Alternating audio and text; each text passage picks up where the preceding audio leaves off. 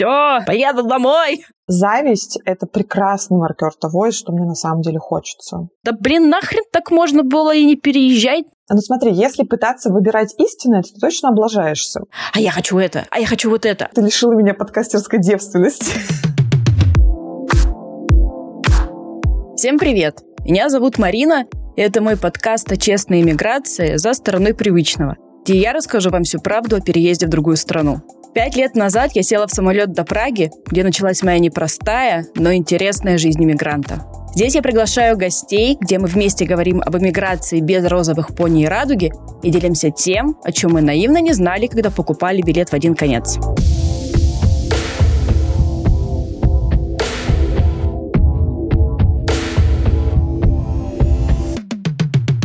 Сегодняшняя тема для меня очень актуальна и будет актуальна для всех, чей возраст приближается к 30. Вместе с психологом Анной Буевой мы обсудим тревожных 30-летних. Но так как мы с вами не просто 30-летние, но и настоящие и будущие иммигранты, мы поговорим об этом с Анной в контексте переезда и иммиграции. Привет, Аня. Привет. Расскажи немного о себе. Меня зовут Анна Буева. Я, как написано в моем инстаграме, я психолог для тревожных 30-летних потому что мне самой 34, и когда я ну, заходила вообще в эту тему, погрязла в кризисе 30 лет, в своем собственном, и пока из него выходила, поняла, что мне очень хочется для других 30-летних как-то рассказывать и помогать им с этим кризисом справляться. Прямо сейчас я живу в Черногории, переехала я туда где-то 10 месяцев назад, и в ближайшие пару месяцев мы планируем ехать дальше и жить в Белграде. Это Сербия, э, совсем рядышком, но тем не менее. Так что я тоже в каком-то смысле иммигрант. Ну, почему в каком-то смысле? Ну, короче, я иммигрант, которому 34 года, и я думаю, что нам будет здесь о чем поговорить. А как вам вообще дался ваш переезд? Я так понимаю, вы переехали где-то год-полтора назад?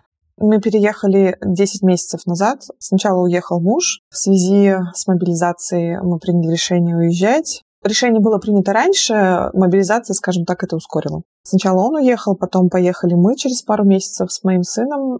Я думаю, что переезд дался тяжело. В первую очередь э, тяжело эмоционально было помогать адаптироваться мужу и сыну, потом уже себе, так вышло. Я бы сказала, что я здесь, для меня привычная история быть более устойчивых в каких-то стрессовых ситуациях, когда в целом все стабилизировалось, меня начинает накрывать. Поэтому, когда мы только приехали, первое время моему сыну было очень тяжело, и я помогала ему адаптироваться потому что ему 4 года был на тот момент, и он шарахался детских площадок, боялся подходить к людям. А мужу было непросто, потому что для него отъезд был очень резким, практически одним днем, и он не очень понимал, как жизнь будет выглядеть. А для меня отъезд был как чем-то очень таким... Я бы сказала, что это был следующий жизненный этап. Я давно думала о том, чтобы уехать э, из Ижевска. Я сама из Ижевска. Это город в Удмуртской республике. Это ну, так, в центре страны практически. Ижевск уже мне был маловат, как я говорю, что это очень похоже на жизнь в однушке, когда она тебе мала, и ты постоянно пытаешься сделать там перестановку, чтобы как-то разнообразить жизнь. Но на самом деле тебе хочется жить в другом месте, более большим. И поэтому переезд я восприняла с большим энтузиазмом и интересом, это сильно, я думаю, мне помогло. Но эмоционально было не просто именно проживать вот это все. Сейчас ситуация стабилизировалась до такой степени, что мы ну, как бы меняем страну. И я думаю, что в Белграде мы уже задержимся на дольше. Там ребенок пойдет в школу. А я там сделаю свой собственный кабинет в моих планах и мечтах. Мы обставим квартиру так, как нам хочется. В общем, мы там немножко пустим корни. На какое-то время. Пока так. Я слушала тебя, и ты говорила про однушку, про ощущение, что тебе там тесно. И я сама из Томска, и я переехала, мне было 22 года, но последние несколько лет я прям помню, что я вот чуть ли до дня знала, когда изменится погода, когда начнет таять снег, когда будет э, какие-то такие вот события, знаешь, когда, когда ты действительно до дня понимаешь, что все одно и то же, и тебе там тесно, и ты такой, я хочу дальше, я хочу больше. И именно вот это вот чувство, что ты хочешь расширения и каких-то новых горизонтов, это правда. Я думаю, Ижевск, Томск, мы, по сути, очень... Мы не миллионники, мы не, там, не Москва, Питер, не Новосиб, который тоже там огромный. Поэтому, наверное, чувства таких вот провинциальных городов, назовем так, они одинаковые, я думаю, у многих. И желание путешествовать и уезжать, оно тоже мотивировано часто именно вот какими-то такими вот ощущениями, что мне там уже тесновато.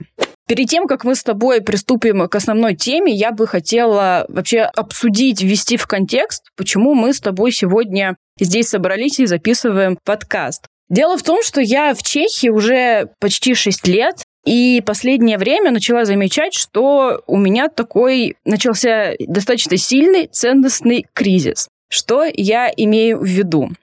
Когда я родилась, у меня были определенные ценности и определенная система координат. Под системой координат я имею в виду а, какие-то такие привычные контекстные вещи, культурные, все вот это. И когда я переехала, я все еще жила в той старой системе координат, назовем ее постсоветской, российской, неважно. И вот со временем, когда уже проходит какое-то время, достаточно большое, там 5, 6, 10 лет, я сейчас начала замечать о том, что что-то как-то старая система координат не работает, потому что я живу в другой стране, я живу в другом контексте. И система координат, она другая. И из-за того, что я живу здесь, как бы обстоятельства и условия требуют от меня действовать с этой точки зрения, с этой системы координат. Но так как я, она не родная, она не естественная мне, я все еще как бы живу в той системе координат советской моей, постсоветской, российской, да, СНГшной. Вот тут происходит этот самый кризис. О том, что моя система координат требует от меня к 30, мне сейчас 28, к 30 она требует, чтобы у меня были дети, и желательно не один, а сразу там пятеро. Она требует, чтобы я получила какой-то, я не знаю, академический статус, карьера у меня была и академическая, и профессиональная. Для того, чтобы каким-то образом там получить статус, вот какое-то призвание. Хочет от меня, чтобы я брала ипотеки, покупала квартиры, машины и так далее. А нынешняя система координат, она так и говорит, слушай, успокойся, ты вообще только из университета вышла, и ничего от тебя никто не ожидает. Расслабься, тебе 30 лет, боже, отдыхай, наслаждайся жизнью и так далее. Единственная такая ремарочка, что все-таки Чехия, она... Это не итальянцы, это не, не южные народы, Тут все равно немножечко так пособраннее. От тебя все-таки что-то ожидает в 30, но не так, как в наших странах. И вот я сижу с этим всем прекрасным и понимаю, что меня так колбасит. Это, знаешь, ощущение, когда старого уже нет, а нового еще нет. Но если раньше это было в виде каких-то рутины и бытовой части жизни, да, там нет э, семьи рядом, нет друзей рядом, нет дела своего, да,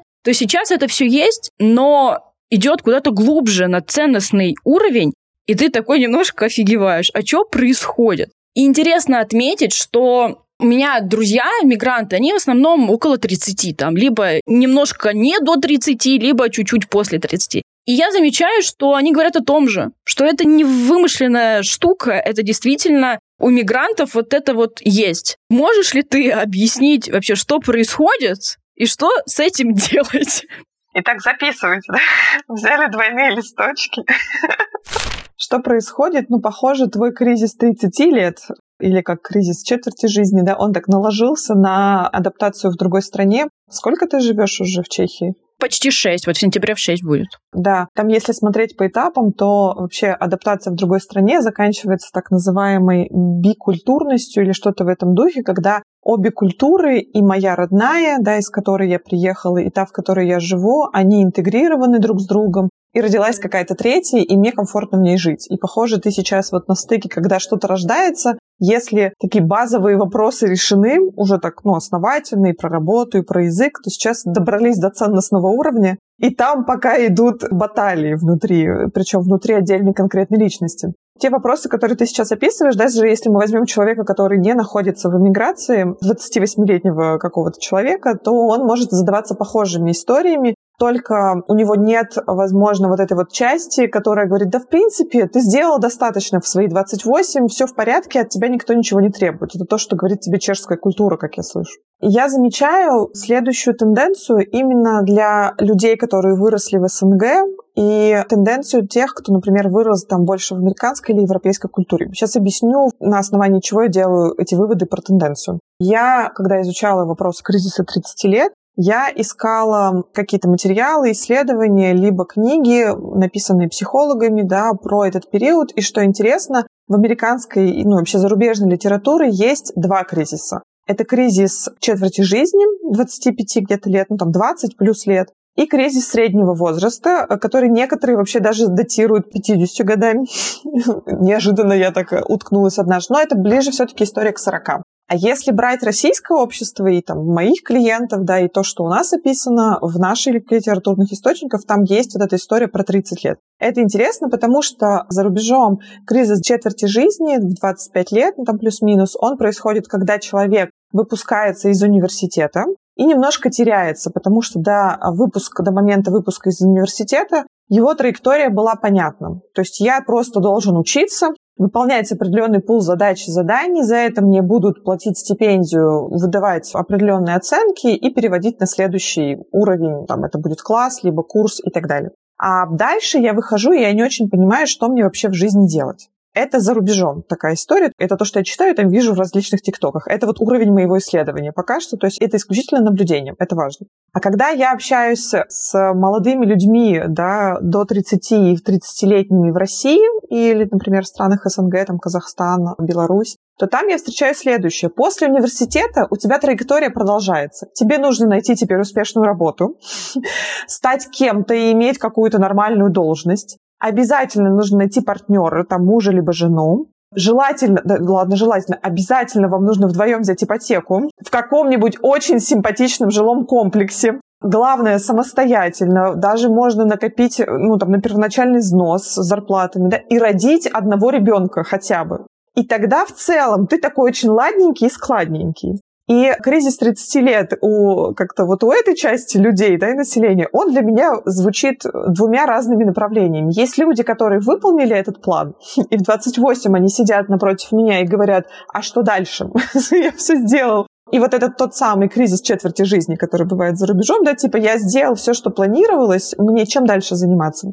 Либо же тех, кто не успел все это сделать, занимался какими-то другими вещами, но в целом считывает социальные требования в виде вот этого движения. Так, это я сейчас объяснила, что то, что происходит с тобой, это вполне нормально, и находись ты в России, ты, я думаю, что в это же уткнулась, просто с какой-нибудь другой страны ты бы за это зашла. И тогда, да, вообще время 30 лет, э, ну и приближение к 30 годам, это когда я наконец-то могу сам для себя определить ценности в этой жизни. И это место непростое, потому что, ну, как будто бы хочется по сторонам посмотреть, у психолога на интервью спросить, э, ну, что делать-то. Но важно возвращаться к себе, да, и там разбираться, а что я вообще в этой жизни люблю, на что мне, куда мне откликается, куда мне хочется двигаться, что из всего того, что я делал, правда мое, что не мое. То есть заниматься таким очень большим глубинным исследованием для того, чтобы найти те ценности, которые, правда, соответствуют тебе сейчас в твои 30 лет. И то, что ты говоришь о том, что тебя здесь немножко разрывает да, между двумя культурами, у меня есть подозрение и гипотеза, как человек, который сейчас с тобой общается, что, скорее всего, и из той культуры тебе что-то близко, и, возможно, тебе правда хочется иметь топовую позицию где-то. И из этой культуры тебе близок, допустим, я сейчас фантазирую, тот темп, с которым туда прийти. То есть не, как я говорила в недавнем не с морковкой в заднице, а как-то спокойно, поступательно. И тогда это можно объединять. То есть, когда у вас внутри есть вот это вот внутренний такой конфликт, что мне хочется и туда, и туда, скорее всего, в каждой из частей есть какая-то внутренняя потребность, которую кажется, что для того, чтобы ее реализовать, нужно обязательно идти только в одну сторону. Нет, здесь можно и то, и то. То есть и тогда, например, вопрос бы звучал так, как мне здесь, в Чехии, имея мой бэкграунд, получить топовую позицию, как здесь выстроить карьерную стратегию, куда пойти и так далее, потому что я хочу вообще-то быть кем? Директором по маркетингу. Знаешь, вот ты говорила, у меня столько мыслей в это время. Во-первых, я прям согласна с тем, что мы знаем траекторию. Вот после университета для нас все понятно, что делать дальше. И самое интересное, что эта часть, она тоже совпала с иммиграционным вот этим моим опытом. Почему? Потому что я знала до данного момента, скоро у меня приближается получение ПМЖ. И вся моя стратегия, которую я выстраивала 6 лет назад, она заканчивается. И я сижу и такая, окей, я выучила язык, я поступила в университет, я закончила университет, я нашла работу, а теперь есть время наслаждаться жизнью. А я не знаю, как это делать, потому что последние 10 лет я херачила как не в себя для того, чтобы получить все эти вот плюшки, которые у меня есть или будут. Я серьезно, я не знаю. Вот я сижу и думаю, окей, А хочу ли я сейчас оставаться на той работе, где я сейчас? А хочу ли я уходить из найма вообще? Хочу ли я фриланс? Не хочу фриланс. То есть ты вот это вот сидишь, думаешь, интересно, как вот блин, вот эти вот два пазла, они просто в один у меня сошлись, и вот сейчас у меня именно такая ситуация, как будто вот у меня уже есть ипотека, собаки, я не знаю, дети и все остальное. Что дальше делать? Что я хочу? Еще я тоже подумала, знаешь, о такой вещи. У меня партнер чех. У него тоже сейчас, я бы сказала, такой хороший личностный кризис. Там своя история. А я сижу и понимаю, что, так, блин, что-то я чувствую, у нас прям мы будем притираться вот в этой ценностной части. Мы вроде бы окей с этим всем, у нас там есть определенные общие ценности, взгляды на-на-на, но тот момент, а что делать дальше мне сейчас? Мне же уже 30, ему тоже, но у него идет куда-то в профессиональную степь. А у меня вот это вот, а дети, а не дети, а ипотека, а вот это, и я прям чувствую такое, вот, знаешь, э, нарастает какой-то ком, который когда-нибудь лопнет и что-то там выльется. Но не знаю, это мы до этого еще доживем. Но я вот на это смотрю именно тоже вот с этой интеркультурной части, как бы нам вот эти две культуры опять, моя, которая долбится оттуда, блин, с востока, и нынешняя западная, как это все соединить в одном. Это, конечно, очень интересно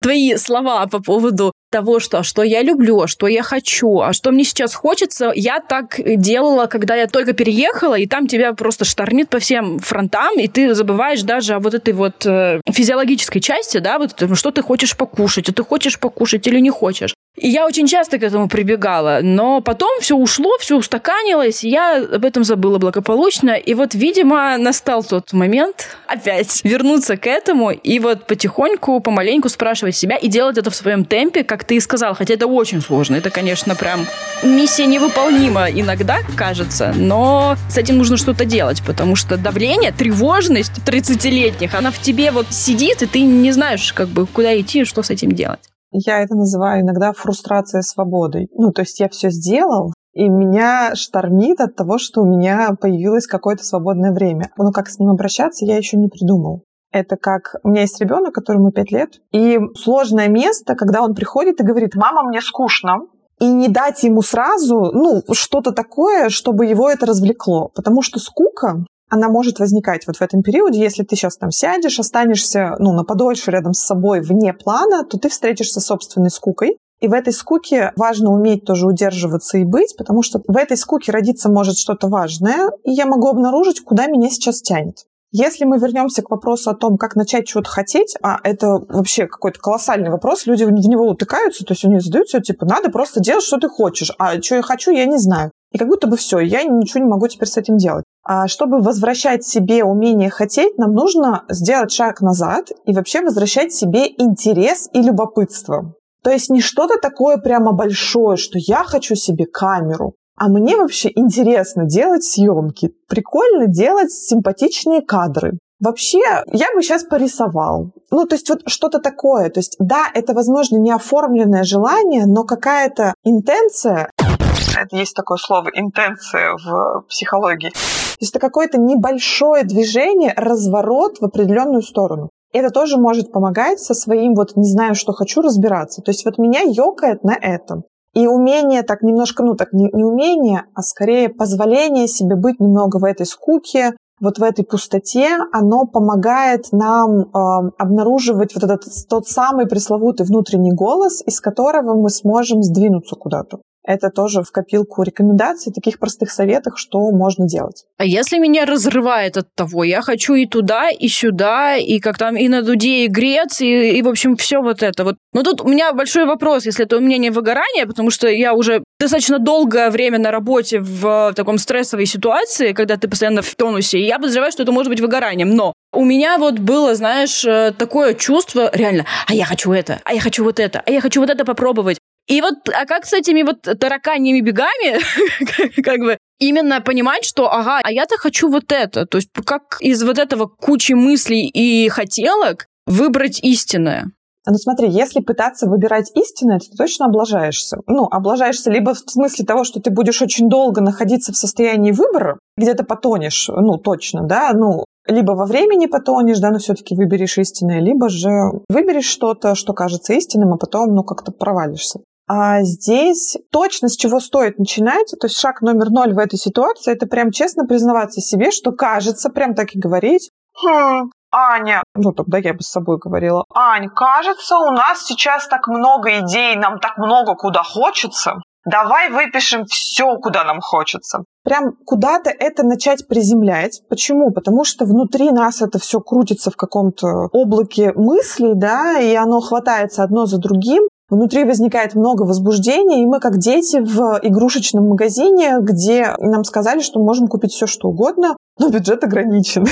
а может вот это взять, а может вот это, а может вот это и так далее. И то есть, да, прям важно прям себя приземлить и сказать, так, кажется, я сейчас очень много чего хочу, давай мы поймем, чего мне вообще хочется. Прям садиться и выписывать это. И для себя вот буквально можно по этому спискам пальчиком водить и чувствовать внутри сейчас, что происходит, когда я там на теннис палец положил прикольно. А когда довожу до, предположим, вейкбордов, да, там вообще просто мурашки. Тогда, может быть, туда пойти. То есть, ну, как-то приземлить для себя этот полный список и начать предлагать себе дифференцировать уровень интереса. И вот за этим интересом пойти, потому что так оно друг за другом что-то рождает, и мне трудно дифференцировать, куда мне на самом деле хочется больше.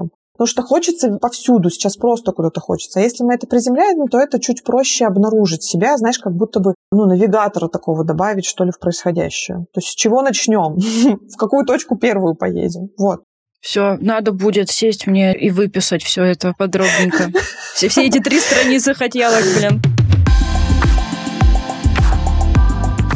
Я бы хотела задеть тему синдрома упущенной выгоды. Что я имею в виду? Я могу сказать, что не для всех, но для очень многих мигрантов переезд — это откат назад. По разным критериям абсолютно. У кого-то это финансы, у кого-то это социальная жизнь, у кого-то карьера, у кого-то все вместе. Как у меня было, я выпустилась из университета, я получила бакалавриат. И что я могла сделать? Я могла пойти, начать строить карьеру начать э, достигать каких-то вещей, которые для меня важны, опять вот зарабатывать деньги, короче, вот все о том, что мы с тобой поговорили, я могла бы сделать. Что сделала я? Я в итоге взяла и переехала. И я не просто стала опять абитуриентом. Я переехала, начала учиться на языковых курсах, а на языковых курсах были в основном вчерашние школьники, то есть 17-18 лет. И ты попадаешь, во-первых, в такую среду. Я помню, я немножко в шоке была первое время, потому что я очень сильно отвыкла от этого mindset а школьника. Потом ты начинаешь готовиться к экзаменам, все это сдавать, все вот это вот проходить. И я понимаю, что в то время, как э, мои ровесники, они получали определенные статусы, карьеры, деньги, все вот это, я только выпустилась с университета и вот сидела такая, так, надо найти работу. Мне нужна рабочая виза, и я пошла искать работу. И я понимаю, что глядя на инстаграмы, на успешные успехи, это все, естественно, влияет. Я не буду это скрывать. Совершенно честно, искренне говорю, что это прям есть влияние. Когда я вижу, как э, моего возраста ребята там директоры по маркетингу и все остальное, а я в моем контексте как будто бы упустила то время, когда я могла бы им стать. Это во-первых. А во-вторых, опять же, разница контекстов. В моей фирме, азиатской фирме специфическая культура, ниша строительной техники специфическая. В общем, всех вот этих вот условий стать мне директором по маркетингу в мои года, даже если бы у меня было 50 лет опыта, очень сложно. И вот с вот этими вот всеми мыслями я сижу, смотрю, у меня есть ощущение, что да блин, нахрен так можно было и не переезжать, нафига это все, вот у меня было бы все, что я бы хотела, а тут вот у меня не все, и ты как будто бы упускаешь именно что-то в своей жизни. Тут тоже вопрос, во-первых, нормально ли это? Я подозреваю, что это нормально. Может, как-то тоже есть рекомендация о том, как проживать такие моменты, что с ними делать, как понимать, что это нормально, когда ты башкой-то понимаешь, что это нормально, а внутри-то эта тревожность никуда не уходит. Интересно, что ты называешь сейчас это тревожностью потому что это уже произошло. То есть ты уже упустила это время, ну, в кавычках. Ты это называешь упустила, да, но это уже произошло. Я сижу сейчас, думаю про ФОМа, да, о котором ты говоришь, про упущенную выгоду. Я думаю, это определение используется обычно про будущее или про прошлое тоже. Вопрос воздух. Нам нужно погуглить. А так, ну то, что ты описываешь, это правда, это история, которая уже упущена, по этому пути я уже не пошла, и даже сейчас, если ты вернешься, то вряд ли ты станешь директором по маркетингу сразу же по прилету в Томск. То есть все, этого уже там условно не случится сейчас прямо, но это можно организовать себе, конечно. Как-то не хочется. Да, и видишь, какая петрушка. В тот момент, когда мы что-то выбираем, мы чему-то всегда говорим «нет». Говоря чему-то «нет», мы немножко испытываем ну, такую горечь, сожаление, грусть. Иногда, возможно, это оттенки какого-то горевания, когда мы прощаемся с другой идеей собственной. Я бы не сказала, что это тревожность. Я почему и спросила, ты уверена, что это тревожность, потому что и про прошлое вроде как, да? Это скорее история про горевание того, что такого пути в моей жизни не случилось. Ну вот интересный вопрос про тревожность. Вот я сейчас думаю над, над тем чувством, которое я обычно испытываю, когда попадаю на какие-то такие вещи. Естественно, там есть зависть, там есть э, какие-то такие вот, блин, а я тоже так хочу, а почему это не я? Да, и злость. И да, злость, хочу. да. Я стратег, у меня хорошо получаются долгосрочные планы, и я начинаю думать, так, а как я могу это сделать? А за сколько я могу это сделать? Насчет тревожности, блин, знаешь, все равно у меня как будто есть внутреннее давление, какое-то такое вот... Э, я это называю тревожностью. Мне как бы кажется, что это тревожность. Смотри, сейчас я поясню, почему я начала здесь сомневаться и почему я тебе начала вопросы задавать и гипотезу эту рассказывать. У нас главное, чтобы не случилось психотерапии в прямом эфире. Ну ладно. Я работаю очень много с тревожностью и с людьми, у которых есть тревожность, в том числе там диагностированные, какие-то там генерализованные тревожные расстройства и так далее. У нас достаточно часто мы начинаем испытывать какое-то волнение в теле, и что-то у нас внутри происходит, когда мы что-то видим, и люди маркируют все, что с ними происходит, когда они кого-то видят или с чем-то встречаются, или оказываются в каком-то событии, как тревожность. И это скорее бывает еще иногда, не всегда, это не обязательно, что это так, Иногда это бывает, потому что мне трудно дифференцировать внутри себя свои реакции. И когда мы начинаем чуть глубже смотреть в эту тревожность и понимать, в каком контексте она возникла, что там происходит, то становится ясно, что там в этой тревожности тревоги вот столечко, но зато есть зависть, есть раздражение, а за этим раздражением обнаруживается свое «хочу», потому что что такое раздражение? Это маленькая злость, а злость у нас возникает в трех случаях. Когда моя потребность не удовлетворяется, а я очень хочу ее уже удовлетворить, да, и мы стукаем по банкомату, который нам не дает денег, а нам надо срочно. Второе – это когда мои границы нарушены, так кто-то наступил мне на ногу или толкнул меня. И третье, когда нам страшно. В твоем случае, похоже, раздражение – это про то, что тебе хочется так же тоже хочется быть директором по маркетингу. Надо было мне сразу директором быть. Это так хорошо. Мы с тобой в который раз упираемся в то, что тебя вообще в эту сторону тянет. То есть там есть зависть, раздражение, есть обнаружение своей потребности, и вот тут возникает интересная штука, ты говоришь, возникает какое-то волнение и тревожность. Я могу предположить, что когда ты обнаруживаешь, или когда мы в своей жизни обнаруживаем то, чего нам очень сильно хочется, внутри нас может возникать очень много возбуждения это не имеет отношения к сексуальному возбуждению, а это скорее, знаешь, такой внутренний подъем, типа, ой-ой-ой, тоже хочу, тоже хочу. И как будто бы в нем трудно, ну, его трудно развернуть и прям признаться в себе в том, что да, ну хочу я быть уже сейчас, свои 28 лет, директором по маркетингу. Хочу. У меня прям, знаете, даже как-то внутри а, все такое по, директри... по директри... директориански. Бесит, что Наташка уже это сделала, а я еще нет. И как будто разместить это возбуждение, разместить свое желание и уже развернуть его не на Машку с Наташкой, а на свою жизнь. Знаешь, мне кажется, я это делаю на каком-то интуитивном уровне, потому что, как я сказала, что как бы я перестала уже давно воспринимать зависть и какие-то такие чувства. Конечно, не в моменте, в моменте тебе очень неприятные все вот эти вот чувства, но потом ты такой, а чё я так разозлилась-то? Что случилось-то? Я вроде как бы человек нормальный, человека я знаю, вообще ничего мне плохого не делал. Что там есть? И там вот, да, и я такая, ну, значит, я вот этого хочу. Вот, а как этого я могу достичь прям вот, что могу сделать сейчас. Да, я согласна, есть вот, да, это хорошее направление действий, вот, я бы это так да, назвала. Да, а, Если говорить, например, еще там в топку про то, как понять, что я хочу, ну, я сейчас прям говорю это для людей, которые явно, ну, могут слушать и, например, не понимать, чего они хотят. Зависть — это прекрасный маркер того, что мне на самом деле хочется. И это там, ну, у нас принято делить белая, темная зависть, бла-бла-бла. Но вообще в целом любая зависть, какого бы цвета она ни была, и как бы вы ее для себя не называли, это хороший маркер того, куда вам очень хочется двинуться можно для себя там задавать вопрос даже, допустим, там, я не хочу быть директором по маркетингу, но что-то я завидую этой девушке. Что тогда она получает, когда находится в этой должности, как выглядит ее жизнь, то есть какими-то, возможно, ачивками, какими-то привилегиями ее жизнь теперь дополняется, которые мне тоже хочется себе получить.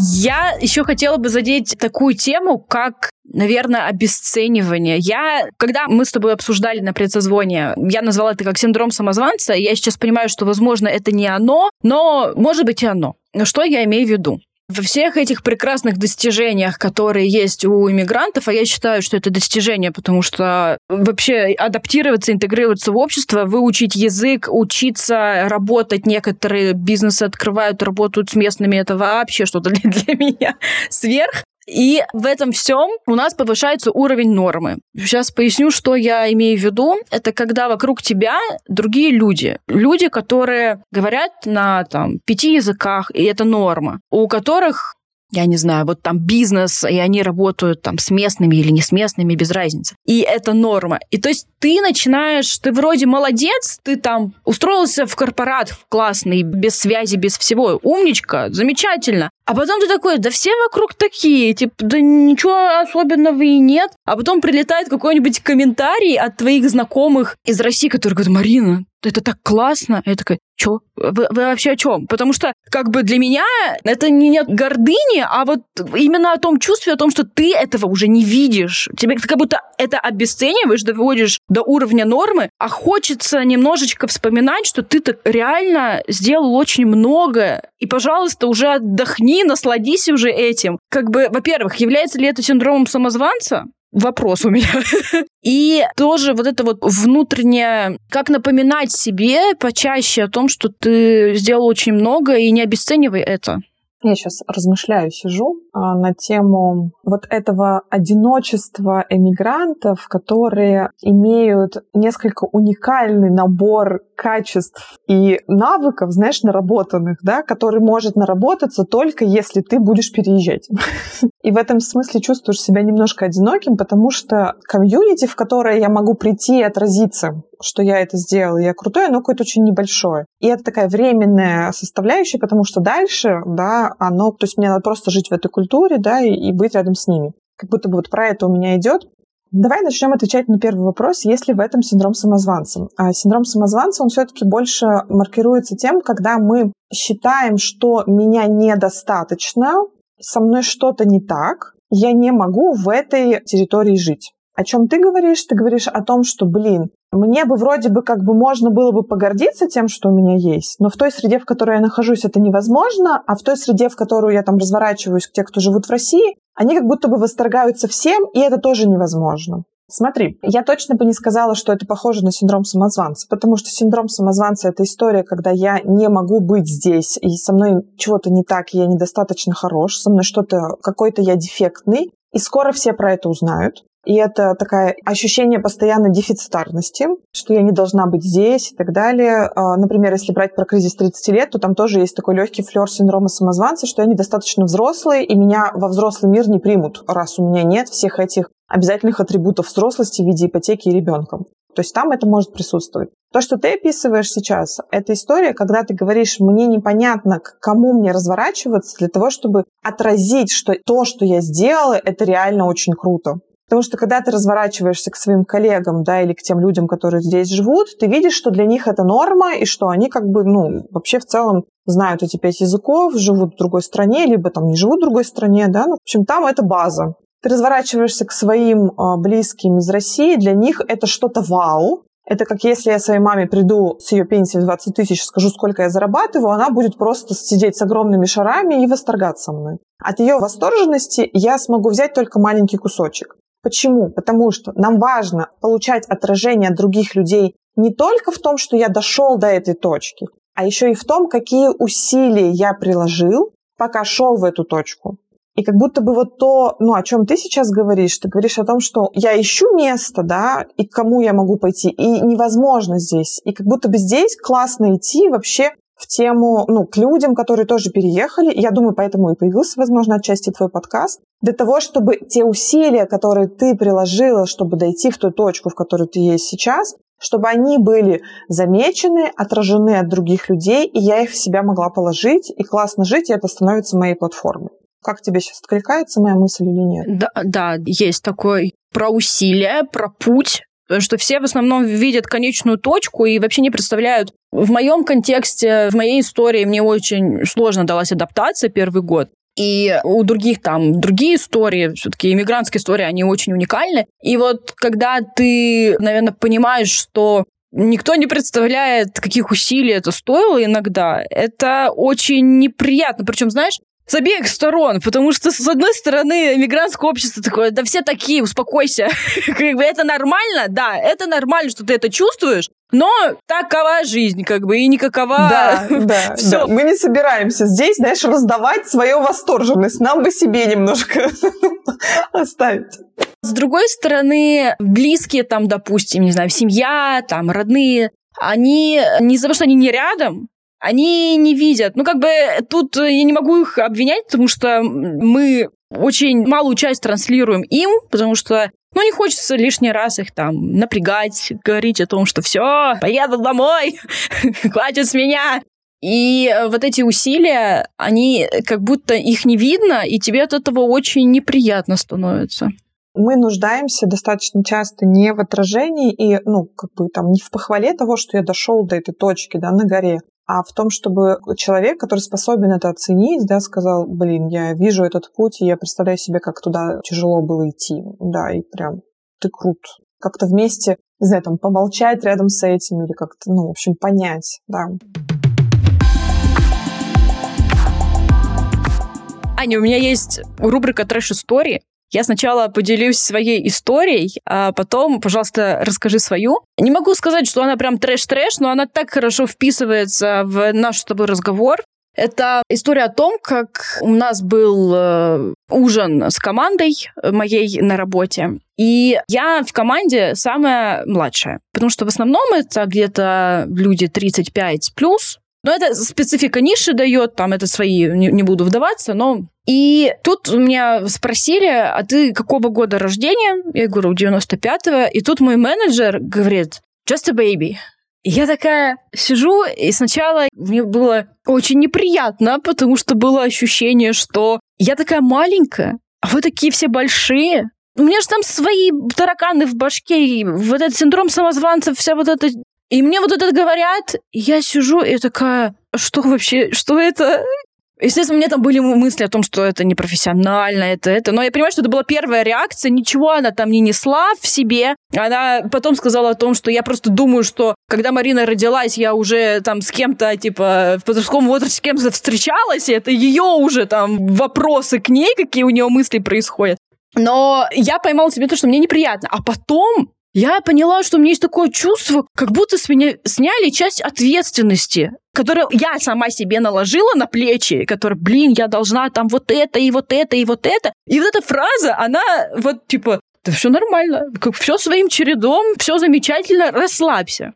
Вообще, это очень, знаешь, такая история действительно услышать такую фразу в европейской компании, это, ну, такое, как бы, это не, не типично. Это в нашем контексте может быть. А в, в европейском тут более терпимо, да, к возрасту, национальностям и все остальном. И в неформальной какой-то такой полуформальной обстановке это было слышать, конечно, очень эм, ну, такое. Очень противоречивые чувства об этом у меня были. Как я сказала, что это, возможно, во мне встретились две вот эти стороны, которые, о чем мы говорили в начале, это мое представление о самой себе, что я должна иметь к 30 годам, и то, как действительно люди меня видят здесь, местное сообщество. Типа, все нормально, успокойся. Вот такая вот история. Теперь, пожалуйста, поделись своей историей. Что случилось? Мне интересно.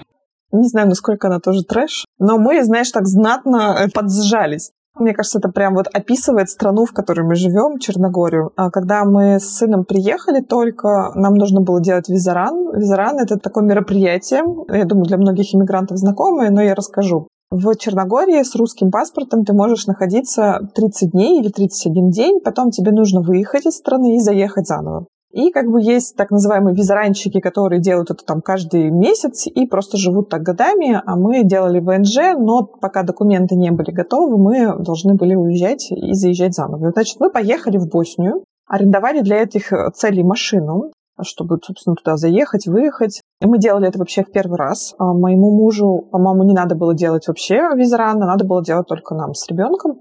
Мы делали это в первый раз, мы немножко напряженные, начитавшись разных историй, значит, подъезжаем к пункту выезда из Черногории, начинают проверять документы на машину, и выясняется, что машину нам выдали вчерашним днем. То есть, а мы такие на машине со вчерашними документами собираемся выехать из страны. И как бы поминай нас, как знали. И мы такие пам-пам-пам. И у нас-то за плечами уровень таможни российской, где как бы из тебя три шкуры сдерут, и ты стоишь с дрожащими коленками, когда куда ты выезжаешь и боишься там неправильно ответить на вопрос. А местный таможенник, ну мы такие, он так на нас посмотрел сурово, сказал, отъезжайте там, постойте там. И как-то, знаешь, так это было видно, что он решил нас немножко наказать. Но при этом было видно, что он нас не разворачивает, а готов пойти к нам навстречу. Мы такие, ладно, хорошо давай звонить этим ребятам, которые нам сдавали машину. Они такие, ой, извините, пожалуйста. А ну, как бы подходит таможенник и говорит, давайте я позвоню, мол, вашим, тем, кто сдал аренду на машину, и, типа, пусть они мне подтвердят. Я только сейчас даже, когда тебе рассказываю, я понимаю, что мы могли дать контакт абсолютно любого человека, кто более-менее говорит по-черногорски, который бы ему что-то там пообещал. Ну, в общем, мы созвонились, он нам разрешил выехать из страны только на три часа. Но, опять же, это исключительно на доверии. Он нам разрешил выехать только на три часа и обязательно возвращаться, долго не шастать, и чтобы я вас тут увидела, когда вы назад возвращаетесь. Мы такие прилежно поехали. Мы как бы знатно труханули в этом месте. Сейчас мы, конечно, всегда документы все проверяем, но вот это вот черногорская, так называемая палака у них есть. Палака — это типа, ну расслабься оно нам здесь сыграло на руку. Это не такая страна с железобетонными границами, где бы нас не пустили. Мы переживали за Боснию. Босния вообще даже не смотрела на документы на машину, шлепнула нам печать, и мы поехали дальше. Вот такая небольшая трэш-история. Ты знаешь, это такая история реально иммигрантская. Вот как вот ты спросишь людей, и у них сто процентов вот у кого-нибудь да была какая-то штука с таможней или с границей или еще с чем-то. Это такое, знаешь, посвящение. Я бы сказала, если у тебя этого не было, ты не настоящий иммигрант.